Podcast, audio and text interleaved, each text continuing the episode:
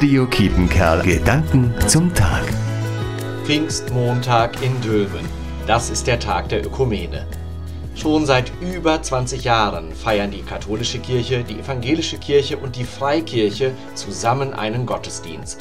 In diesem Jahr findet er auf dem Markt der Möglichkeiten im 1a statt. Ich selber bin von Anfang an dabei und habe nicht einmal gefehlt denn ich finde es wunderbar, die bunte Vielfalt des christlichen Glaubens zu erleben. Das Christentum war von Anfang an international. Schon in der ersten Gemeinde fanden sich Menschen aus ganz verschiedenen Ländern zusammen. In der Bibel gibt es eine stolze Liste, woher die alle kamen.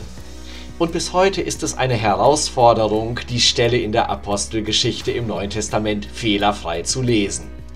Da waren Pater und Meder und Elamiter, Leute aus Mesopotamien und Phrygien und Pamphylien und Ägypten und Libyen und noch viele mehr. Ja, diese Kraft hat der christliche Glaube, die alle zu verbinden. Und das braucht die Welt auch heute. Pfarrer Gerd Oevermann, Evangelische Kirchengemeinde Dülmen. Radio Kietenkerl. Gedanken zum Tag.